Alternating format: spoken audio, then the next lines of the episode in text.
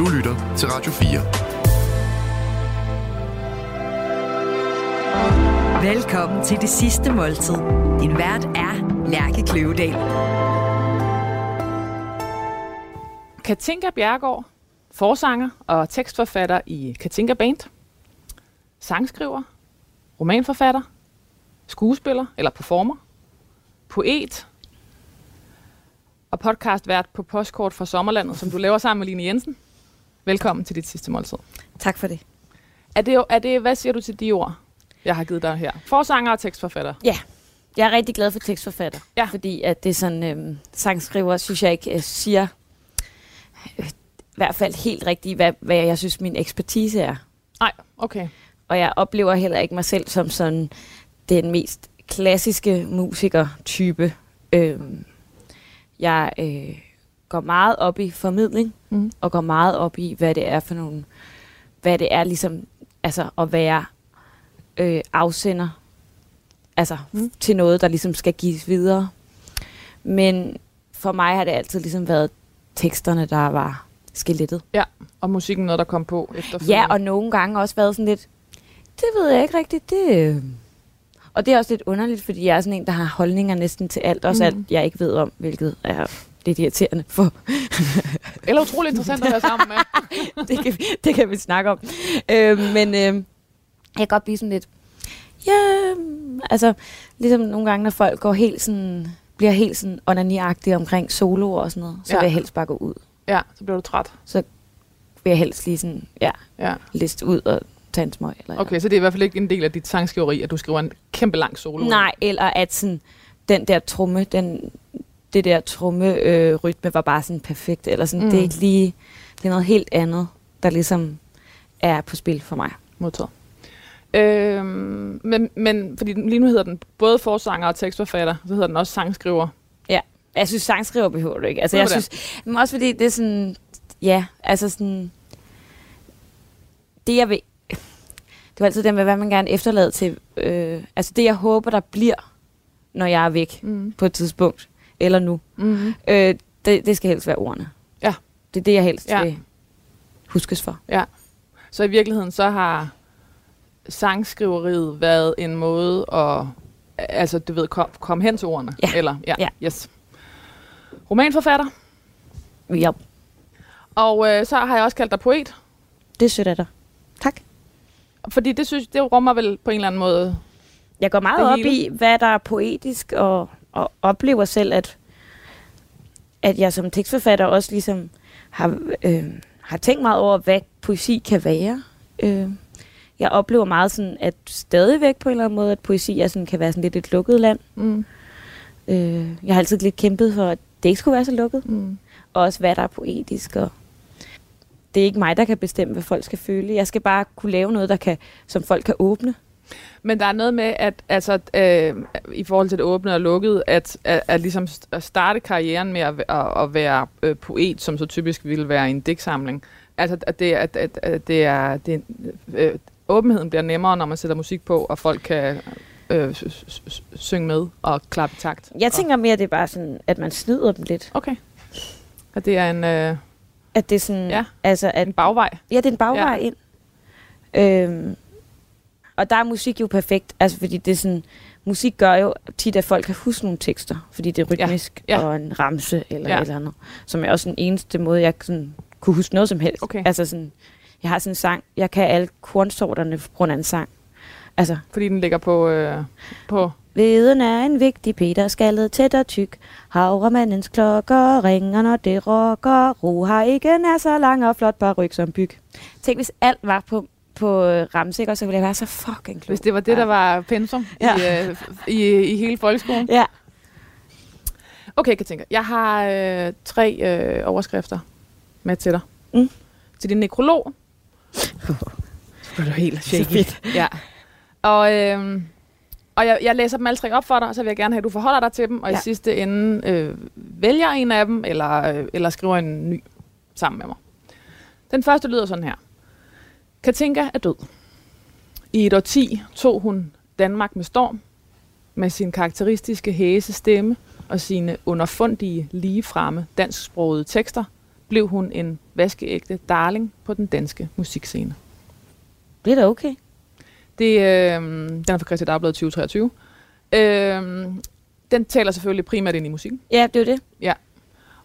Katinka, jeg giver dig den næste. Yes, overskrift her. Jeg er klar. Den hedder, for Katinka var ærlighed et ideal, både som menneske, forfatter og musiker. Ærlighed var en metode og en overlevelsesstrategi.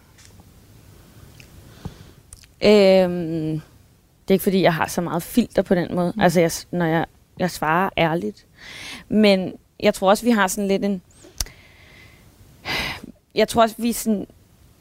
I vores... Altså sådan i verden i dag er der et meget stort fokus på, når ting er ærlige. Mm. Øhm, men der er jo, vil jo altid være mig som kunstner, mm. eller som formidler, eller som forfatter, eller hvad det er nu, jeg går og, og roder rundt med.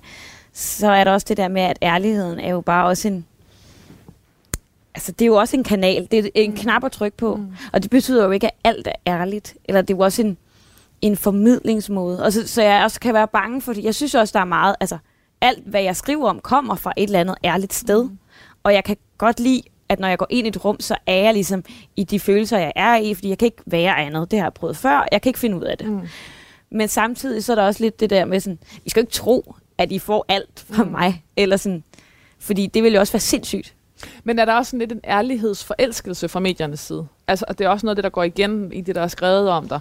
At den der, det er sådan, det, det, øhm, det, det, det er rå, det, altså det, er sådan, det er som om, det også er lidt blevet dit varemærke, med Ja. det ærlige, Ja. som der jo er en masse gode ting at sige om, men, men det er jo lige så meget et, forstår mig ret, påklistret label af dem, der giver dig det, som alle mulige andre Ja, altså, ord. det var aldrig mig, der gjorde det selv. Altså, Okay. fordi jeg, da jeg kom ind i og, og blev interviewet første gang, så var jeg sådan, nå ja, bum, bum, bum, og jeg skal... Øh, og, øh, og, og øh, jeg har menstruationssmerter, og jeg er på antidepressiver, og øh,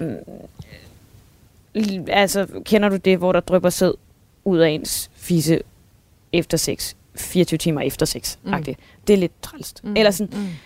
hvor det var sådan, det var måske ikke lige det, jeg sagde, Nej. vel? Men hvor at jeg sagde nogle ting, og så var folk bare sådan, så begyndte de at skrive om det der ærlighed. Så det var noget, jeg skulle forholde, jeg, jeg skulle forholde mig til min ærlighed. Mm. Fordi det var simpelthen bare fordi, at det var den måde, jeg kunne finde ud af at håndtere det på. Og beskytte, men også beskytte mig selv.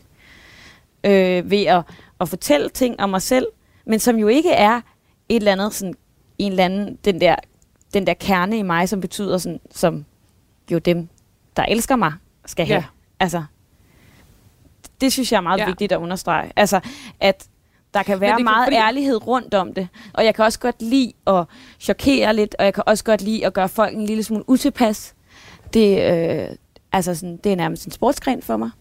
Øh, jeg kan også rigtig godt lide at gøre mine forældre pinlige. Det har jeg altid gjort. Øh, og det er sådan behageligt for mig, at andre har det lidt ubehageligt. Men er der også noget med, hvis man ankommer med, med, med, i et interview med, med sådan nogle sætninger, som du lige sagde der, der er jo også noget enormt, øh, altså hvad hedder sådan noget, øh, øh, der, der, altså det kommer til at fylde så meget, så at, at intervieweren måske, altså du ved, det er, også, det er, faktisk, det er jo også et skjold. Ja, ja. Bortset fra, at skjoldet er jo også Ja. mig. Altså, Hvad? Jeg vil aldrig sige noget, uden at det var mig. Mm. Altså, skjoldet er mig. Det er bare Ja. en del af mig, Ja. som jeg ikke frygter er ude. Nej. Og så er det nogle af de ting, du nævner der, nogle relativt sådan, fysiske ting. Ja, ja, præcis. Altså, øh, måske ikke lige antidepressiverne, men, ja, ja, der men, er bare sådan sådan en, noget. øh, Ja. Ligesom at jeg ikke har, øh, at jeg ikke øh, tænker overhovedet at vise bryster til en koncert. Det synes jeg egentlig er rigtig rart og trygt. Ja. Fordi det har egentlig ikke rigtig noget med, min, med mig at gøre Nej. på den måde. Og er det, fordi du skiller de to ting ad? Altså, Nej, jeg skiller dem ikke ad. Det er hele tiden sådan lidt frem og tilbage. Ja. Men øh, jeg tror bare, at nogle gange så er det som om, at vi har sådan et... At det er sådan, så er der fiktion her, og så er der Mm. ærlighed her. Det er bare så ærligt, men det er sådan... Det blander sig jo helt Mm. vildt meget. Altså, og der er jo også en, en kæmpe løgn i sandhed, altså i ærligheden, fordi man kan sige, kig herover, Ja, ja, kig præcis. på alt det ja. her, jeg vil fortælle om. Åh, se mine brugte underbukser, og se den her mærkelige personlighed, som, og se hvor højt jeg råber, og hvor vred jeg kan være, men alt det her, ikke også? Ja. Alt det her ukrudt ja. herover, det der ingen, der så ærligheden kan også være et blændværk. Ja. ja. Okay, så kommer den sidste her. Mm. Øhm, svineri og rodebutik. Blottede følelser og bare bryster på scenen. Katinka greb hjerterne. For Katinka var det en befrielse at få lov til at være voldsom på scenen, i stedet for at forsøge at være yndig. Katinka Bjergård er død. Den handler jo også om meget lille ting, Mm. altså om, men den, det er den, der har, det er den, der gør mig mest tilpas. tror jeg. Okay. Jeg blev lidt, jeg kunne mærke, at jeg selv blev lidt uh, sådan uh, indineret over svineri og rådebutik. Det er fra Jyske Vestkysten 2023. Jamen, det har jeg ikke så meget imod. Og er det fordi, de har oplevet, at koncerten var en Nej, en men det er fordi, vi altid siger, det er en rod, velkommen til rodbutikken. Okay, men hvad, jamen, den kan, jeg, den kan jeg bedre forstå, men Ja. svineri? Ja, det ved jeg heller ikke helt, hvad det betyder. Okay. Men altså, jeg har bare ikke noget imod det ord, tror jeg. Jeg har ikke noget Om- imod, at, at mit liv var sådan noget svineri Okay. på den der sådan... Men, men så lyder det jo som om, det er noget dårligt, og det er jo ikke på den måde. Jeg og det er bare, det ved Gud ikke, og det var, Ja. en meget, det var en fuld, det kom fra en øh, ualmindelig begejstret anmeldelse. Mm. Og så den slutter selvfølgelig også med at sige, at tænke greb i ærterne, så det, var, det må have været i kontrasten, at Ja. journalisten har oplevet Ja. det. At, Ja. øh, Og jeg kan godt lide kontraster. ja. Og, Øh. og det er jo også her, den fortsætter og siger, at Katrinka var en befrielse at få lov til at være voldsom på scenen, i stedet for at forsøge at være yndig. Ja. Jeg har, der er også en anden her, som hedder øhm, dan, Dansk Musikscenens største fabeldyr. Åh, drømmen lever. At være et fabeldyr. Ja, bare sådan, det var, altså det er jo rigtigt, altså sådan, jeg har jo altid, eller sådan, måske ikke fabeldyr, måske bastard, mere, Ja, er, okay. er mere ja. ordet for det. Øh, sådan, ikke, altså det der med, øh, skrive en roman, der ikke ligner en roman. Skrive en rocksang, der måske mere ligner en, en digtsamling, eller sådan, Ja. øh, jeg er måske god til ligesom at lade tingene øh, flyde ud over sine bredder. Ja. Og det kan, jeg, det kan jeg jo så også godt lide selv. Ja. Jeg kan godt lide at flyde ud over mine Ja. bredder.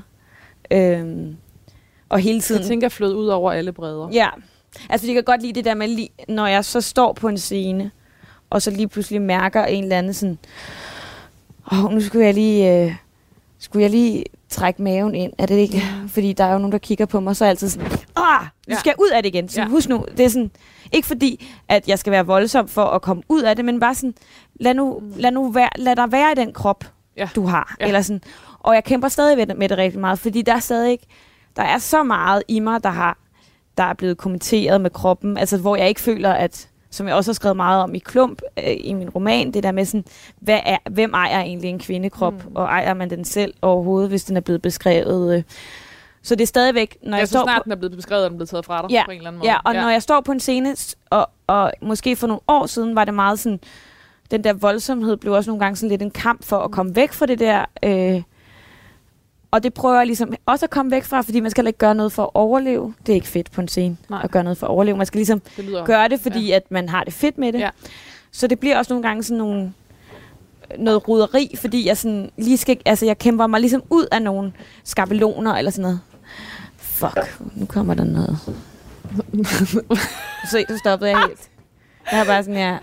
Det var, det var det fordi maden begynder at ankomme, og Ja. du, øh, jeg kan ikke se, om du bliver glad eller bange. Ej, jeg bliver rigtig glad. Det er den første gang, vi prøver det her. Ja. Øh, og egentlig noget, jeg tror, de fleste mennesker øh, kender og dyrker på en eller anden fasong. Øh, kopnudler. Yes, Yes, yes, simpelthen. Programmets Øhm, første. Ej, det er så Men, men nice. den helt klassiske, den der hedder Yum Yum. Ja. Som er en thailandsk. Men nu har du puttet den op i en, uh, i en skål, så den ser uh, restaurantfængsel Ja, jeg, havde meget, jeg var er meget spændt på det. Jeg var meget spændt på, om du havde puttet et lille, ja, sådan, en lille spiselig blomst på, eller sådan noget. Det er jeg rigtig Nej. glad for, at du ikke har gjort. Nej, det kunne jeg ikke drømme om. Nej, den skal stå rent. Ja. Men altså, jeg tænker, du kom jo ind ad døren, og så kiggede du på Jonas, og så sagde du undskyld. altså, det med, Jeg har med, aldrig- jeg med, tror med aldrig, jeg bøjet har mødt- hoved. mødt nogen gæster før, Okay, men altså, okay. Så, så der er yum yum, øh, Yum yum. cup noodles her. Yes, og så hvad er Hvad for en smag er det? Det er med kylling. Perfekt. Jeg, jeg vidste ikke helt. Der, Nå ja, der er nej, men jeg- jeg lod rejer faktisk- Men jeg, var, jeg, jeg noget. nåede at tænke sådan, fuck, hvis de tager den med rejer, men altså, de smager ret ens. Ja. Okay. Altså. Ja. Okay, og så har, altså, hvad er der i Så glasset? skal I have IPA. Ja, og det Ja. var også meget sådan her, så nåede jeg at tænke sådan her i nat, fuck, hvis de tager den der fra det der bryggeri, hvor, det smager, hvor de ikke smager i, i bag, men det her er helt perfekt. Nå, godt. Den her, jeg elsker det, Jonas, den hedder jo snublejuice. Ja, Ja. ja. det er sødt. Jeg Det er kan godt lide- Der laver den. Den drikker meget, faktisk. Simpelthen. Snublejuice. Jeg har aldrig smagt den. Ja. Fordi der stod bare IPA. Det Ja, var, det men- var rimelig ja. specifik. Så der er ikke så... Jamen, jeg er meget, meget sådan, du kan fejle. Jeg har sådan, Ja, ja, sådan ja, ja, sådan, ja, ja. det er et form for minefelt. Ja, Nå. det er fedt. Men jeg kan ikke fejle på Yum Yum, for det er mig, der har lavet det. Jeg har kogt vandet. Det er rigtigt. Det er det. Ej. Sådan, godt gået. Jonas. Altså, jeg skal spørge dig om så mange ting Ja. nu. Start med at fortælle mig om, hvorfor skal vi have kop noodles? Kopnudler øh, er for mig sådan... Øh, altså, det, øh, jeg føler, det pakker mit lille hjerte ind. Ja. Det er Øh, rart. Det er rart. Øh, det er blødt, og det er, øh, det er ligesom... Det anstrenger heller ikke øjnene. Det er helt Det beige. kan man, nej, jeg kan godt lide rigtigt, det. Det er sådan Ja. ja. beige mad. Ja. Øhm, det er faktisk sådan, for mig er kopnudler sådan en, det var en tradition, som kørte i næsten 10 år, tror jeg. Ja. Mellem mig og min bedste veninde. Men hver gang en af os havde kassesover Ja. i gamle dage, øhm, så kom man med kopnudler og øl. En IPA, eller var det... Øh, det var lidt ikke så- forskelligt. Nej, ja, det var øh, også så fordi, at det øh, det der havde jeg ikke råd til for 10 Mm-mm. år siden. Mm-mm. Ej, hvor smager det godt.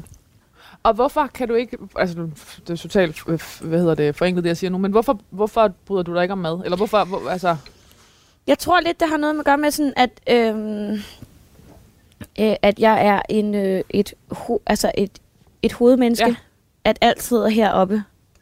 Bortset fra, at øh, min, sådan, de smertefulde følelser sidder nede i maven mm. og gør ondt oftest. så når maden kommer derned, så bøvler det. Ja, så Ja. bøvler det.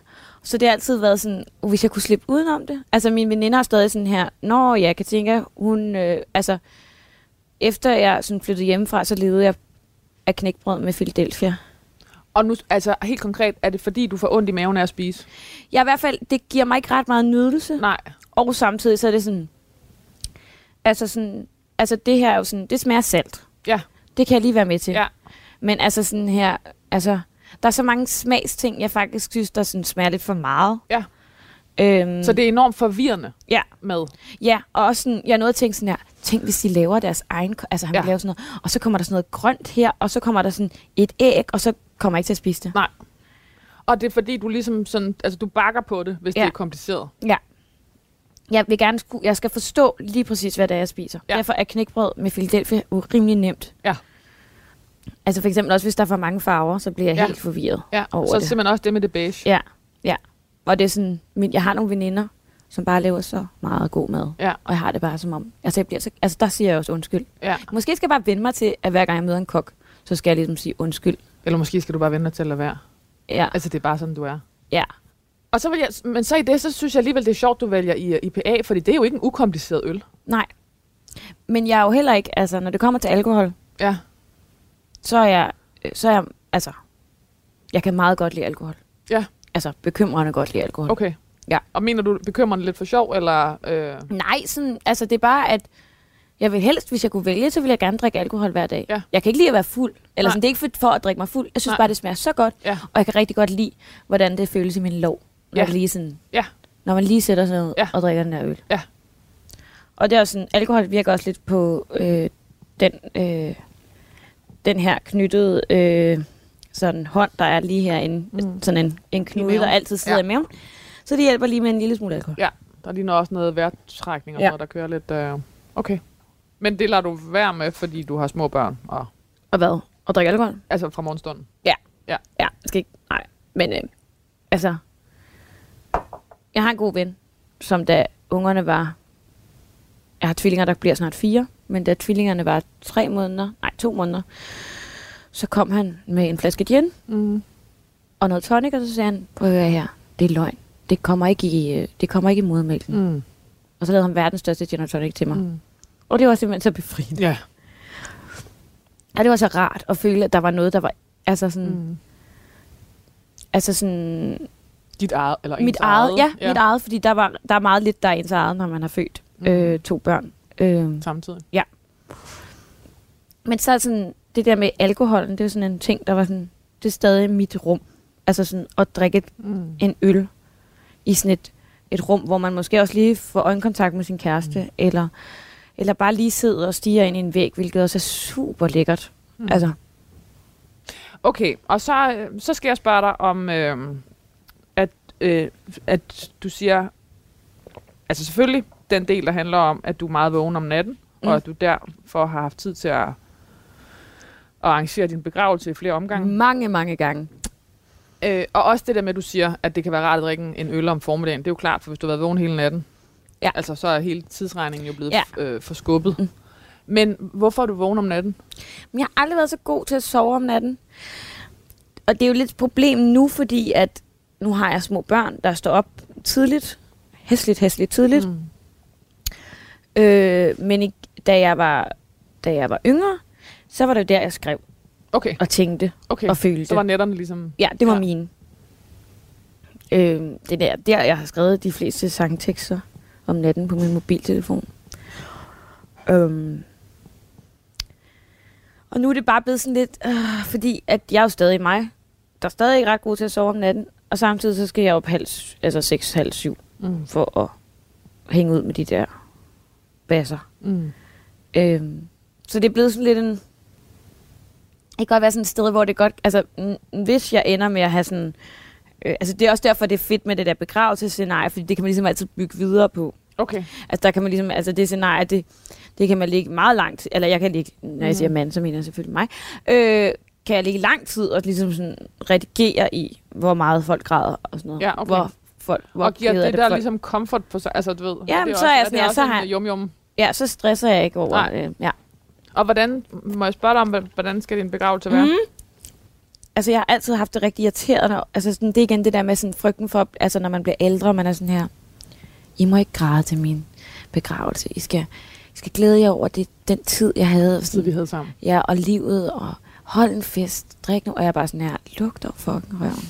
Altså, jeg skal, altså, når jeg dør, så er det jo fordi, altså, så er jeg jo, altså, jeg er ret sikker på, at jeg kommer til det sidste minut, før jeg dør, så kommer jeg til at være ægte vred over, at jeg skal dø. Ja. Ikke fordi jeg synes, livet er mega nemt, men jeg tror ikke på et liv efter, altså jeg tror ikke på IPA efter, efter livet. Altså jeg tror ikke, der er noget andet end, at vi bliver til muld. Mm. Hvilket også er super duper, men det får jeg ikke ret meget ud af, kan jeg regne ud. Mm. Øhm, så det er virkelig ikke med min gode vilje. Så derfor så synes jeg virkelig, at folk skal være kede af det. Altså, og, og, og jeg har snakket meget med min bedste veninde om det der med sådan, hvorfor det er da så, altså fordi vi er alle sammen, man snakker meget om, at vi sådan går rundt alle sammen og har lavt selvværd, og vi har det så skidt, og alle er så kede af det, og bum, bum. Skal vi så ikke holde vores begravelse, mens vi levede? Mm. Så vi kunne høre, at folk godt kunne lide os. Præcis. Og at vi kunne få den nekrolog, hvor der stod, ja. Ja. at vi faktisk var virkelig gode. Ja. At vi faktisk Ja. gjorde det okay som mennesker. Ja. Det vil jeg gerne have. Det er jo også et af de store, altså det er en af de store dårlige idéer. Det er, det der først kommer, når man, når man ikke kan høre det. Ja, Ikke? det er så tavligt. Og så er der selvfølgelig, eller, altså, altså, du ved, det man jo så gør i stedet for, det er selvfølgelig at holde en masse fester, hvor man så beder folk om at holde taler for en. Mm. Det gør, gør jeg altid. Ja, det, det kan jeg også ja. Ja. godt lide. Altså, så, så prikker man til nogen og siger, Ja. at du skal holde en tale for mig. Præcis. Og jeg har også en Og- veninde, der holder tale for mig, hver gang der sker noget. Det er virkelig godt. Okay, så hun rejser sig op og slår på glasset. Ja. Øh, men, men samtidig, som jeg sagde før, det der med, jeg kan godt lide, når folk øh, får det lidt utilpas. Mm. Så min begravelse skal både være virkelig trist, men det skal også være en lille smy akavet. Okay, hvordan? Øhm, jeg vil så efterlade i mine papirer.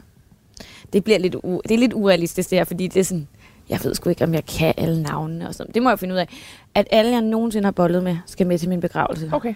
Og så skal de sættes sammen på sådan, altså de mest række. akavede, Ja. akavede, men også de mest akavede sammen. Okay. Fordi Musi har ikke været sådan nær, altså Musi har ikke haft en type. Jeg har været meget åben omkring det. Ja. Sådan, prøvet lidt af, jeg har prøvet lidt af hvert. Ja. Og jeg tænker, det ville være rigtig fedt, hvis folk bliver sat sådan, altså så, så utilpas som muligt. Ja. Og så tænker jeg noget med sådan, Sådan de kan sidde og kigge på hinanden og tænke, hvordan kan vi have noget? Ja, vi kan Altså, umuligt have noget til fælles. Ja. Ja. og så har jeg sådan en idé om, og det er, noget lidt, det er lidt kommet i nyere tid, altså det her har jeg arbejdet på i 15 år eller sådan Okay. noget. Men den nyeste ting er, at alle får ligesom en, en af mine egen del, og så skal sige et eller andet om den her. Altså en, de kender noget til? Eller det en? ved jeg ikke, nej, Okay. men de skal bare sige et eller andet, hvorfor Ja. de savner mig. Ja. Det skal være rigtig ubehageligt for alle parter. Også fordi det skal jo være ubehageligt. Det er jo min begravelse. Og jo, det vigtigste er, på et tidspunkt under corona, gik jeg rundt sammen med min kæreste mm. og med mine små børn i barnevogn. I, øh, hvad hedder det, øh, ja, Vesterkirkegård. Det er der, hvor alle demo- øh, socialdemokrater. Ja, Vesterkirkegård, ja. Og jeg kan rigtig godt i kirkegård. Jeg synes, det er, er, er virkelig dejligt Ja. at kigge på. Øh, og sådan, og øh, det er jo også der, Herman Bangs øh, blodbøg står, som er meget fin. Øh, og så er der et mausoleum Mm. fra en kvinde. og som hed Edel Jørgensen. Altså, ingen kendte Edel Jørgensen. Hun har bare videt sit liv på at øh, altså, samle penge nok. Altså, Hun skulle have et spare, mausoleum. ja, et mausoleum. Og der findes ikke nogen andre nogensinde, der har lavet et mausoleum til... Altså, hun havde ikke nogen arvinger, så hun har lavet et mausoleum bagud, så hun fik sine forældre ind i det her mausoleum. Hvilket jeg synes, er på en eller anden måde den største fuckfinger på en eller anden måde. Altså sådan, hun var kendt for at være sådan en altså, sådan en rigtig øh, spinke og spare. Okay. Øh, sad i mørke og så fjernsyn Ja. for at spare på elregningen, Ja. bla bla bla.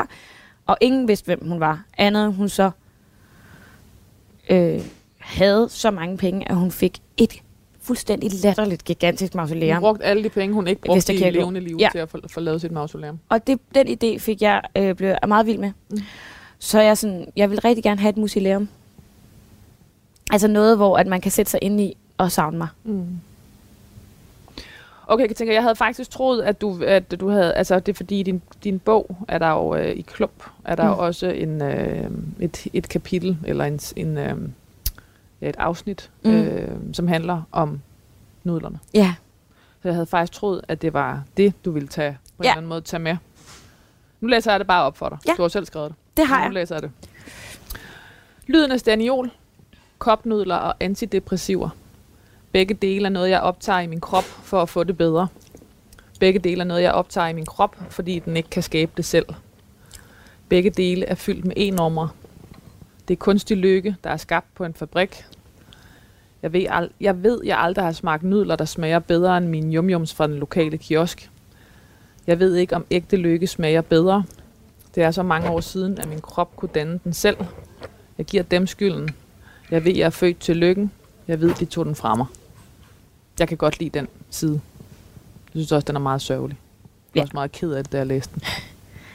Det der med at gå ind og skrive en bog på den der måde, nu er klump øh, jo både mig, og, og men også måske øh, rigtig meget en øh, den syge version af mig. Mm. Øh, altså, og, og ligesom at på en eller anden måde at, at, at blive okay, være okay med, at man øh, at man spiser sådan noget, som man gør, Ja, fordi at man trækker staniolen Ja. af de produkter, fordi at, øh, Ja. at de giver dig noget, du ikke, øh, eller det, sy, de, det syge jeg i bogen, syre jeg i bogen, Ja. Ikke selv på det tidspunkt kan øh, danne. og så at de der antidepressiver ikke er noget, der ændrer, altså ikke er min personlighed. Mm. Altså, det er jo noget, altså, nu har jeg taget antidepressiver i mange år, og det er simpelthen noget, man er nødt til at på en eller anden måde sige, altså, fordi ellers kan man ikke leve i det. Mm. Man kan ikke leve i, at, at de der piller skal være noget, der definerer, hvad, der, altså, hvad man synes, der er sjovt, hvad ens lykke er. Og det er ligesom, nu er det jo sådan en, en kropsbog, der skal hele tiden, hun hele tiden forholder sig til, hvad det er, der er fake, og hvad der er rigtigt, Mm. og, øh, og der var det vigtigt for mig, det der sådan, ja, det der, altså også at, altså når jeg tænker på det, så tænker jeg sådan, det er jo, det er fint, du må godt putte ting i din krop, det er jo, Mm. mm. den, det er jo, altså, du må putte alt muligt ind i din krop, Mm. øh, hvis du er tryg ved det, Mm. men, og det er ikke dig, men det er det der, med, man kan godt, man kan nå til et punkt, hvor man kan være i tvivl Mm. om, er det her, er den her lykke, jeg føler, altså når selv lykken har en skygge over sig, Mm. så er der ikke meget, så er der ikke meget, altså så er der ikke, det er ikke så fedt at leve. Altså, så det skal man ligesom kunne finde ud af og, og acceptere i sit liv. At det der, det der piller, det er ikke ens personlighed.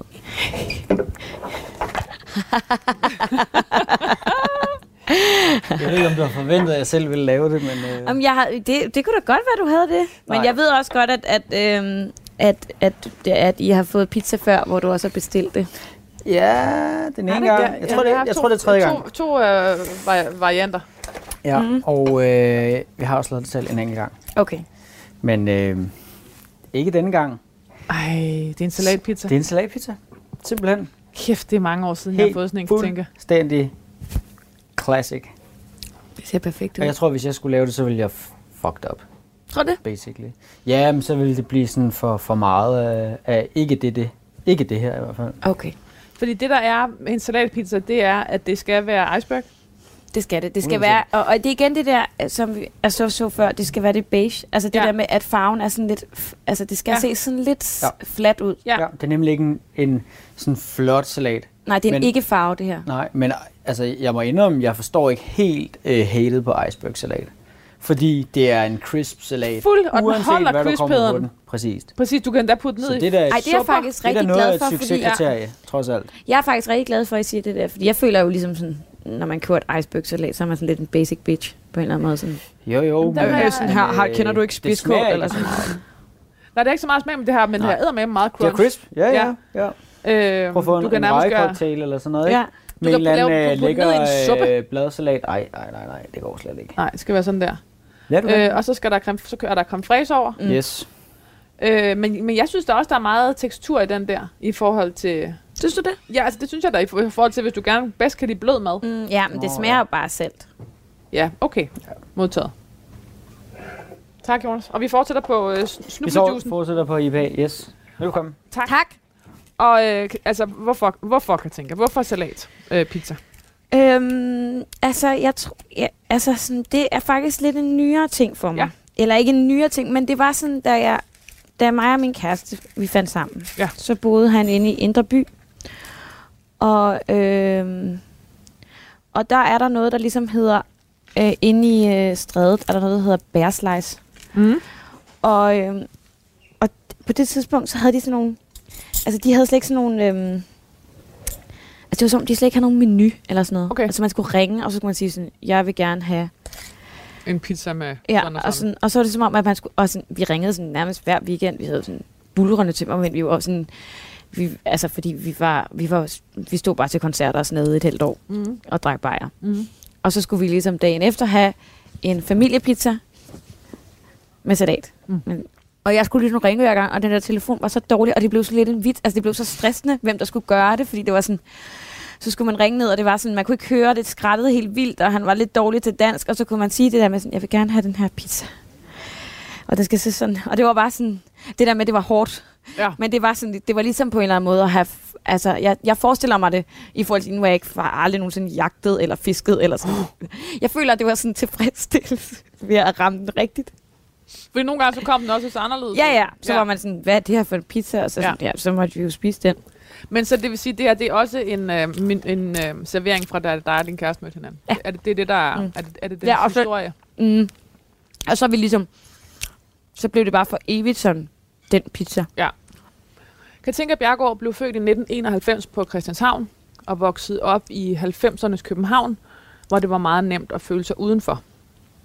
Der var plads til øh, stille piger og larmende drenge, og hvis man ikke var nogen af delene, så passede man ikke ind.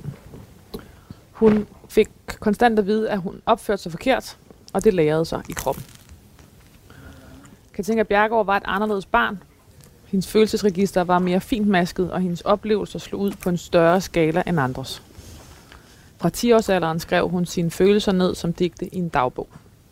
Til skolehjemsamtalerne sagde læreren til hende, at hun var for voldsom, at hun gik for, at hun gik for lidenskabeligt op i ting. Hvad, hvordan øh, lyder det rigtigt?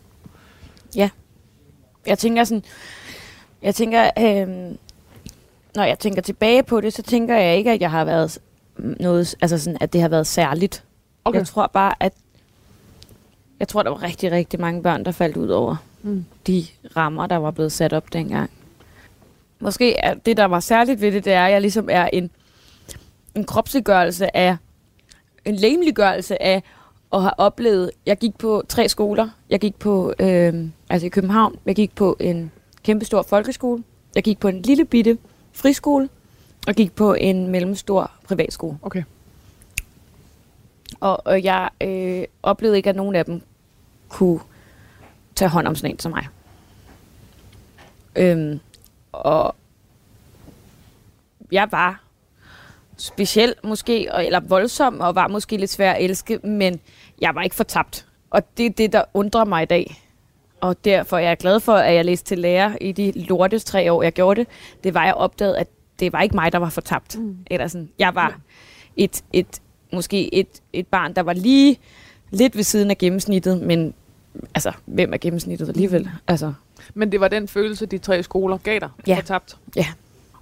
så lærte jeg jo også på lærerseminaret. Jeg kan huske den dag, hvor at jeg læste i et psykologi... Øh, psyko, vi havde sådan tre psykologtimer, sådan psykologitimer. Ikke meget, men lidt. Men nok til at rumme alle Ja, børns ja. forskelligheder. Ja, præcis. og jeg kan huske, at jeg fik sådan, fordi der, var, der stod et eller andet sted sådan, Nå ja, men hver gang, at, hver gang, at der er et barn, der, bliver, der mistrives i en klasse, så er det lærerens ansvar. Det vil altid være den voksnes ansvar. Det er aldrig børnenes. Og jeg har aldrig oplevet, at der var en voksen, der tog ansvaret for det. Det var din egen skyld. Ja. Som barn var kan tænke et nemt mobbeoffer. Øh, det var Berlingske 2020. Hun var finfølende, men samtidig bramfri og vred. Hun ville ikke acceptere, at de andre skulle få lov til at fortælle hende, hvordan hun skulle være. De andre elever syntes, at hun var for meget, så hun blev holdt udenfor og drillet. Og så står der også her, at hun skiftede skole tre gange. Alligevel ville Katinka ikke betegne sig selv som produkt af mobning, for hun havde nogle seje forældre, der kunne se, at hun var et anderledes barn. Jamen, altså man kan sige sådan, jeg ved ikke, altså mine forældre var jo bare sådan, vi kan jo ikke forstå, at du blevet mobbet. Eller sådan, Nej. Det var lidt specielt. Og min far han havde også en virkelig dårlig skoletid, og var meget sådan, jeg kom ud stærkere. Så jeg har også haft rigtig mange år, hvor at jeg har været sådan...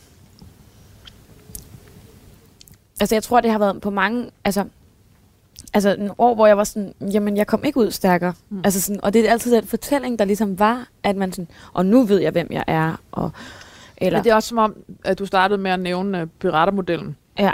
Det er også som om, det er, øhm, altså, de historier, vi fortæller os selv og fortæller videre i generationer, de følger jo også en model, som Ja. handler om, at ja, ja, det var forfærdeligt, men lige Ja. præcis. så lærte jeg noget af det. Øh, og hvad hvis man ikke passer ind i det? Hvad, mm. Mm. hvad hvis, som du siger, m- m- at du ikke kommer ud stærkere? Altså, det er som om, der er sådan en frustration over, hvis man slet ikke kan bruge historie eller smerten til noget. Ja. Så har den bare været smerte for smertens skyld, og det kan, hvor skal, hvad skal vi gøre det? Ja, og også bare sådan tanken om, altså fordi det var der jo ret mange journalister, der insinuerede, efter jeg ligesom gik, altså det var jo sådan, efter jeg skrev den sang, der hedder Idioter, at jeg var sådan, Nå, så vil jeg gerne snakke om det her emne. Vi har altid været lidt bange for at blive sådan, blevet sådan mobbeofferet. Og det er jeg jo så, kan du se i min nekrolog, at jeg er Ligesom, ligesom... den er jo til forhandling. Ja. Det, jeg vil spørge dig, om Ja, ja, den skal ud. Jeg, jeg synes, Ja. det, det fylder meget det, jeg har læst om dig. Ja, og det er jeg også lidt irriteret over, kan man sige, fordi jeg synes jo, jeg er meget andet. Mm. Og jeg synes ikke, der skal helt klart en vrede i mig, som blev skabt der, og noget utilpasset, og noget restløshed, øh, og noget, øh, det der med, at folk må godt have lidt skidt. Mm. Øh, og en sådan en... Er det en hævn? Den der med, at folk godt må have Ja, det skidt? ja, det Ja. tror jeg. Og en pro, altså noget provokation, som også Ja. dukkede op der, og som, altså, som virkelig bygget, altså virkelig voksede op i den der periode, hvor jeg var sådan her, jeg, skal godt, jeg, kan, jeg kan godt give jer noget om op. Øh, altså, Okay. jeg havde meget sådan et plastik ninja svær med i, sådan i be- et bælte. okay. Altså det var sådan her. Så er man virkelig nem at mobbe. Men det var meget sådan, det var også en form for kontrol. Men samtidig, så var det meget sådan, når man, og så skrev du ud fra det, hvor jeg sådan her, jeg er ikke, altså, jeg, jeg blev ikke sangskriver, eller tekstforfatter, eller hvad man kalder mig, fordi jeg blev mobbet. Jeg blev det på trods. Mm. Altså, det var jo ikke det, jeg er bygget af. Mm. Altså, jeg er bygget af noget, som folk kunne mobbe. Mm. Det er jo der, hvor al min angst ligger. Det ligger jo i at være og, og blive, altså det der med at blive afsløret eller blive øh, forladt eller øh, blive øh, latterliggjort. Altså tilliden til andre mennesker. Ja, ja. Altså. Fordi det har man jo ikke, når man er blevet mobbet. Altså det er jo bare sådan, det er. Altså man, og jeg har veninder, der ved, at når jeg, at jeg kan ringe, som, vi har en aftale om, jeg kan ringe til dem altid, og så kan jeg sige, forlader du mig? Og så siger de, nej det gør jeg ikke, jeg elsker dig. Så kan jeg sige, okay. Mm. Og det har jeg altid haft brug for, af den grund. Men det er jo en lille del af mig. Mm. Altså, det er jo ikke fordi, altså, jeg er ked af, at der ikke var nogen lærere, der så, hvor interesseret jeg var i litteratur. Og jeg kunne huske brudstykker for Jens Weimann, og øh, måske skal vi synge en, en, en, øh, en, på en, en sal på hospitalet til begravelsen. Okay. Det er forfærdelig sang, Ja. så bliver alle ked af det. vej, men er næsten endnu mere Ja, det er faktisk rigtigt. Op Ja. på det der med, han gav, man gav ham aldrig På hans grav i døden, man gav ham aldrig en. Nej, forfærdeligt. Han skal stod der og, og bare ja. med sten hele Ja, sit liv. det var så, ja. Nå, men, og det er det, jeg ærger mig over, fordi så ville jeg måske have fået en succesoplevelse lidt tidligere, men altså, jeg var der jo hele vejen igennem. Altså, jeg var jo en, en, en højt råbende pige, der godt kunne sige, sige, hvad jeg mener, og som græd til øh, Jens Weimann. Mm. Men, Det, og så på den måde, om- så synes jeg, at, at det bliver for, ja. igen lidt for endimensionelt. Ud med den. Ja. Og ud med historien om, at øh, du blev øh, veletableret og anerkendt kunstner, fordi du blev mobbet. Det vil jeg, det vil jeg sige, det er, øh, det skal mobberne og lærerne, den, den skal de ikke have. Katinka Bjergård kom fra en familie, hvor man kunne få lov til at være sig selv og forfølge sine mål, hvis man vel at mærke var parat til at kæmpe for det. Er det en, resonerer den? Ja. Den er for 17. Man skal i hvert fald, øh, man skal i hvert fald kæmpe for det. Mest det. Ja. Begge Katinka Bjergårds forældre var journalister. I hendes barndomshjem var der højlige diskussioner rundt om spisebordet med hendes forældre og tre ældre brødre. Ja. Forældrene gik helt vildt meget op i deres arbejde, så familien spiste altid sent, og Katinka blev hentet som den sidste. Ja.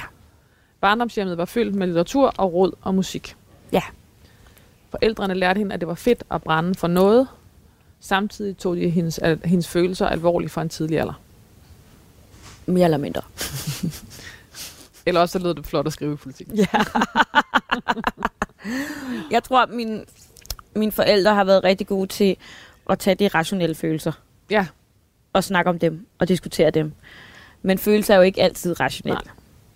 Og jeg er ikke, jeg har ikke rationelle følelser altid. Det har man i hvert fald heller ikke som barn. Og det tror jeg, at mine forældre og mange forældre, øh, måske især øh, veluddannede forældre, har svært ved at acceptere. Mm.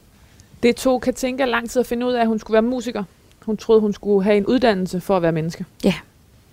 Hun tøvede ikke øh, med at kalde sig verdensmester i at gå forkert. Hun nåede at tage det meste af en læreruddannelse, som hun aldrig færdiggjorde, et par semestre på historiestudiet og et højskoleophold, før hun blev musiker. Det var på højskolen, at Katinka fandt øh, sin egen måde at synge på. Hun elskede fællessang, men når de skulle synge om morgenen til morgensamling, var hun træt, og hendes stemme var hæs, og i det hele taget lå højskolesangene alt for lyst til hendes stemme. Hun spekulerede på, om det var hende eller sangene, der var noget galt med, og blev så provokeret, at hun til sidst stoppede med at prøve at synge som de andre. Efterfølgende, der er noget i den sætning, som også, der, som, altså, som også var sådan... Men det er også det for højskolebladet. Okay, Og, og det giver mening, Ja. fordi de var meget sådan... Fordi jeg elsker at gå på højskole, men de gjorde ikke noget for mig rent sådan musikalsk på den Nej, måde. De okay. synes, det var vildt irriterende, at jeg sang på min egen måde. Okay. Og sådan, også fordi jeg er sindssygt god til autoriteter. Og det fjernede de lidt. fordi det skal jo være... Alle er glade på en højskole. Men så står der her, øh, det kan så også være det højskolebladet, øh, der synes, det var en rigtig god idé. Øh, på højskolen fik Katinka en fornemmelse af at tage ansvar for sit eget liv. Et halvt år efter højskoleopholdet fik hun en blå ukulele foræret i julegave og tog tilløb til at skrive sange på den. Jeg kunne godt... Det var fordi, det var det første sted på højskole, hvor jeg ægte mødte folk, der havde det... Der, fik, der, havde, der, der følte, at Herman Bang rockede. Ja. Altså, Så der var uden en, at der var et pensum. Ja. Altså, det var sådan... Altså, det var sådan... Det der med sådan en, en glæde, en bare sådan helt naturlig glæde over... at Herman Bang fandtes, Ja. havde fandtes. Ja. ja. Og det havde jeg aldrig oplevet før. Nej. Egentlig troede Katinka Bjergård, hun skulle være digter. Øh, det med at synge var noget, hun gjorde ved siden af. Så hun startede på lærerseminariet, skrev digte i timerne, forsøgte at passe ind. Katinka, Katinka begyndte først at tage sine sange alvorligt, da hendes ven, produceren Simon Ask, spurgte, om hun ikke kunne skrive nogle sange til hans band. Resultatet var en række smukke og bramfri sange, blandt andet Idioter, om alle dem, der mobbede hende som barn. De siger, du er smuk, som du er, så bygger de kloner, idioter. Du mister lidt for hver frikvarter, de grimmeste toner, idioter. Samarbejdet viste sig at være frugtbart både for den spirende sangskriver og den grønne producer. Ja. Jeg tror, du har læst forkert på noget med størrelsen, Jonas. Ja, men altså... Det er sidste gang, ikke? Det ville sgu være for nærigt, altså. Ej! Det er en kongekombi, det her. Ja. Det er i hvert fald en kombination, som øh, jeg ikke har set før. Samme her. Hvad skal og, vi have? Øh, ja, man kan kun respektere den. fordi at, at øh, normalvis dessert, øh, men vi kan Bloody Mary. Ja. Ja. Med cornichoner. Ja. Lidt citron. Og øh, en lille romkugle. Stod der. En lille romkugle. Jeg synes Ja, ikke, da. det er en lille romkugle. Nej, den er på det størrelse med mit det er. hoved. Det, det, er en almindelig, det er en almindelig lille romkugle. Så Okay, men øh, det, det er simpelthen sættet. det er simpelthen... øh, jeg har øh, prøvet det at er, regne øh, smagene lidt ud, sådan tomater. Hvad vil du gerne have, man tager først? Altså hvis du som kok, som sådan person. Jamen, jeg, jeg er totalt udfordret her. Du er blevet kastet op i luften, Jonas. ja, ja. Jeg, jeg tror, at hvis Så man man sad ikke. Nej, så er det det. øh, og, og, skulle have, og fik det som dessert, så tror jeg, man vil være sådan, alt kan ske nu. Det er rigtigt. Alt kan Men det er jo også, altså sådan, Alt ligesom min nekrolog og min begravelse. Alt kan ske. Ja. Ja. Så det er simpelthen sådan. Perfekt, Jonas. Og hvad, øh, altså jeg synes jo, der er sindssygt meget en smag i en romkugle, så den er jeg faktisk lidt forvirret over. Ja, men jeg tror at også, at det kunne også bare være overskriften. Vi er forvirret. Vi er forvirret. Ja. Jeg tror ikke, man skal tænke så meget over det. Jeg tror bare, man skal gøre det. Jeg synes, romkugle er så Og vilde. som kan Jeg tænke synes, sige, de at det blander så sig med i meget. maven alligevel, så må det Ja. går fint. Ja, okay. Tak, Jonas. Godt, velkommen. Første gang Katinka stod på scenen, vidste hun, at det var det, hun skulle med sit liv. Fordi her var det okay at være voldsom og følelsesladet. Katinka Band vandt DR's talentudviklingsprogram Karrierekanonen i 2015. Og pludselig var Katinka en, som folk beundrede, fordi de kunne spejle deres utilstrækkeligheder og fejl i hendes tekster. Hvordan føltes det? Det føltes godt. Mm. Folk. Der var lige en periode, hvor folk skrev meget sådan, hvad skal jeg gøre, min kone har forladt mig. Og Nå, hvor jeg var sådan her. der blev sådan noget, øh, der blev sådan en selvhjælps... Øh, Ja, jeg havde sådan en terapi. Tove Ditlevsen periode. Ja. Som var lidt brevkasse, Katinka. brevkasse, jeg. Og det var lidt hårdt. For jeg også havde lovet mig selv, at jeg gerne ville svare på det hele. Okay. Og det kan jeg ikke længere. Jeg kan ikke svare på det hele. På scenen udstrålede Katinka øh, ofte stor selvtillid og styrke, men hun pegede selv på, at den fortælling trængte til at blive redigeret. Hun havde med egne ord drevet rovdrift på sin krop, og havde haft vanen for at klæde sig selv af, så ingen andre kunne gøre det. Hun var redselslagen, da hun skulle i gang med at spille live, for Katinka vidste, at hun hverken kunne eller ville leve op til den gængse opfattelse af kvindelige sangere. Hun havde så travlt med at rive sig ud af pussenusset pigeværelsespoesi og idealet om at ligne et modikon, at ingen andre fik chancen for at gøre det for hende. Stemmer det overens? Det er lidt, det er lidt mærkeligt, den sidste sætning. Ja, i hvert fald med, med pigeværelsespoesien. Altså, men jeg må, for, jeg må forstå det sådan, at det er... Altså, at det handler om det der med at klæde dig, som du vil, og tage tøjet, øh, Ja. ja, og også dermed tage tøjet af, hvis du har lyst til det. Og altså, ligesom før folk, andre folk skal nå at have en mening om, ja, at du præcis. skal gøre det på en det anden tror jeg. måde. Ja, det hvad? tror jeg. Det vil Ja. jeg tro. Altså, Ja. det er det, jeg læser det som. Det, Ja. det, det, det, er i hvert fald også det, jeg mener med det. Ja. Øhm, Men den fortæller nemlig sådan her, det er fra Jyllandsposten 23. Hun dansede ukontrolleret rundt på scenen og græmsede sig selv i skridtet som en hiphopper. Katinka så intet galt med at opføre sig sådan på scenen, hvis hun havde lyst til det, men hvis hun gjorde det af frygt, hvis det var en overlevelsesmekanisme, blev det usundt. Ja. Okay, prøv lige at forklare mig det. det er også noget, det virker sådan lidt rodet. Øhm, det var lidt det, jeg snakkede om før, det der med sådan, øhm, at være, at da jeg kom ind i branchen, så blev der lagt så mange ord på mig, Mhm. som føltes som om, at de var en eller anden træng til at, at gøre mig til et eller andet, som man kunne forstå. Put der nogle kasser, Ja. der var klart overhovedet Ja. ja. Og så var det faktisk nemmere for mig dengang at provokere bare. Ja.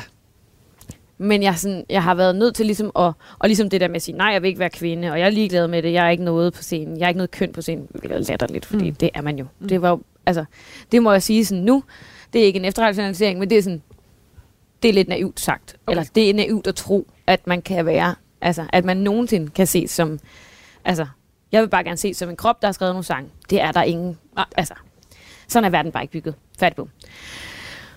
Og jeg har måttet ligesom erkende, at der er nogle... Øhm,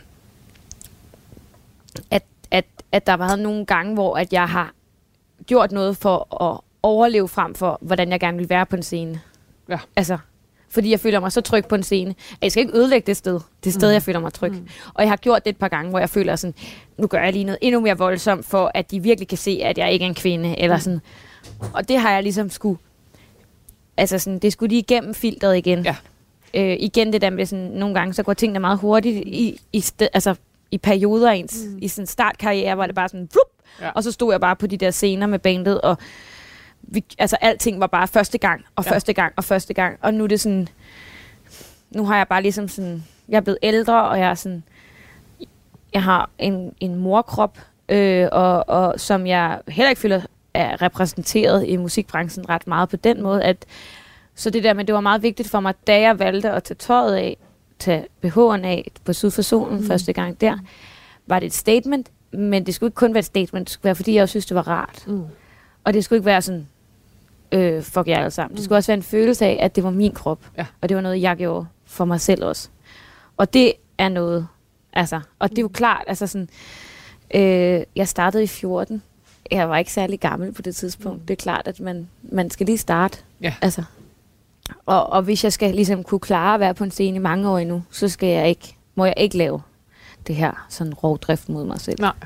For, at- hverken, altså, hverken for at passe ind, men heller ikke at- for at gøre det i oppositionen til Nej. det, der er forventet. Nej. Fordi begge dele er i virkeligheden lige, lige forkrampet. Lige, ja, og lige usundt, Ja. fordi det er sådan, Ja, og lige, så, og lige usande. Ja, også fordi man kan så kan man jo søge, hvem, man kan jo søge og søge, t- altså for at, at, hvad man tror, folk vil gerne vil have. Mm. Men det, mm. altså, det ved du eller aldrig rigtigt, men det er sådan, i hvert fald, så skal du i hvert fald have dig selv med i det.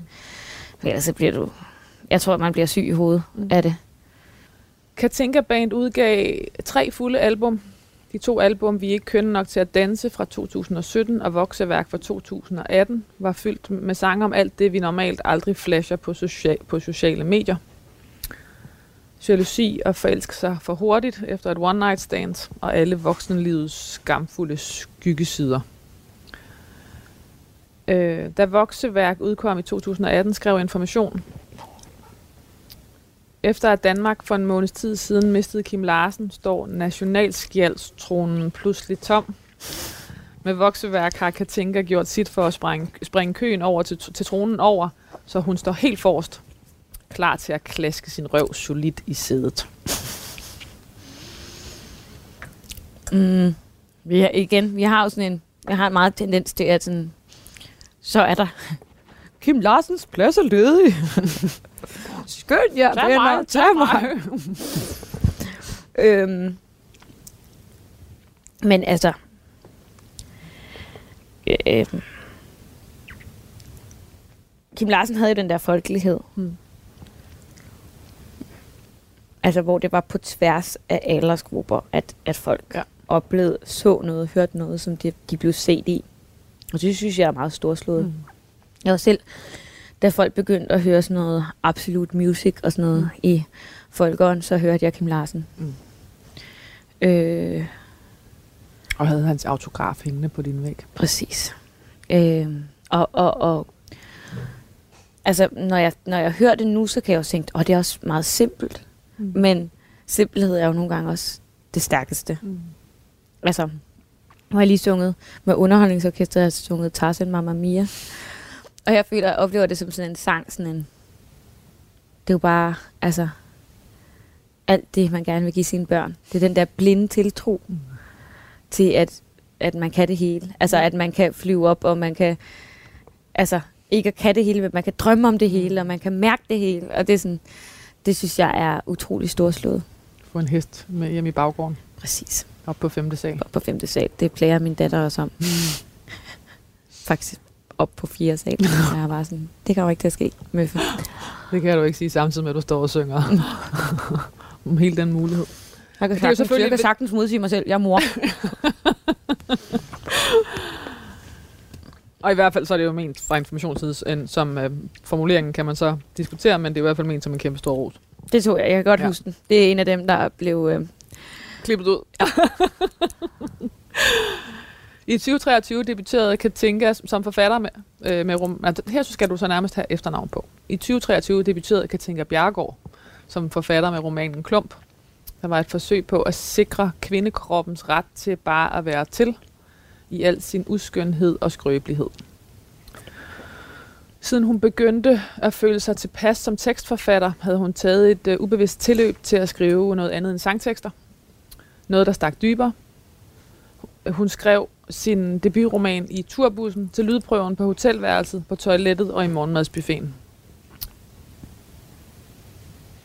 Da Katinka gik i gang med at skrive romanen, vidste hun ikke helt, hvad det skulle blive til, men det endte med at blive en bog om kvindekroppen. Da hun skrev, begyndte hendes krop at huske ting og mærke, øh, hvorfor hun spændte op i mellemgulvet, når hun kiggede på en reklame med en tynd kvinde. Hvad det var, verden fortalte hendes krop. Hun begyndte at undersøge, hvilken form man blev, hvis man hele tiden fik at vide, at man var forkert. Klump handlede om en ung kvinde, der følte sig forkert i sin krop og kun eksisterede i kraft af andres blikke. Katinka Bjergård stoppede aldrig med at samle ord til sine tekster. Knaldperle, rodebutik, elastik og stræklagen var en overgang blandt favoritterne. Og når hun faldt over et godt et, blev det noteret i dagbogen, som hun altid havde med i tasken. Hun blev også med, ved med at være melankolsk. Hun havde blå dage, som hun kaldte dem, og blev deprimeret om sommeren, når de lyse sommernætter indbød til at være tæt på lykkelig. Ja, der er podcasten virkelig også øh, den podcast, jeg lavede med Line Jensen om sommerpostkort, hvor man kan skrive ind og sige, jeg har det lort. Mm. Eller jeg har det godt her om Mm. sommeren. Åh, det er dejligt at høre, når andre har det lort, når man selv også har det lort. Mm. Fordi sommeren er svær. Jeg, er, Øh, jeg er en julenisse. Mm. Når jeg dør, vil jeg efterlade jer en, bl- en enkelt blind sang af glødende metal, skrev Katinka i romanen Klump. Katinka Bjergård var sidrende følsomhed og vilddyr i et og samme væsen. Ærligheden i hendes lyrik var så ren, at man kunne pusse vinduer i den. Når hun i sine tekster rev plastret af sårede følelser, når hun håndterede kærlighedens hudafskrabninger med ord og sans for sprog, som ellers kun C.V. Jørgensen besad. Katinka var perfekt til at være uperfekt. Katinka, ef- Katinka Bjergård efterlader sin mand, fotograf Daniel Bukvald, og deres tvillinger Oda og Holger. Æret være hendes minde.